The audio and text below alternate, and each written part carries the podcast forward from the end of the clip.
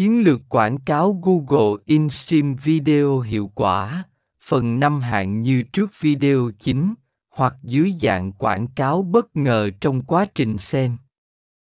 Người xem thường có khả năng bỏ qua quảng cáo sau một khoảng thời gian nhất định.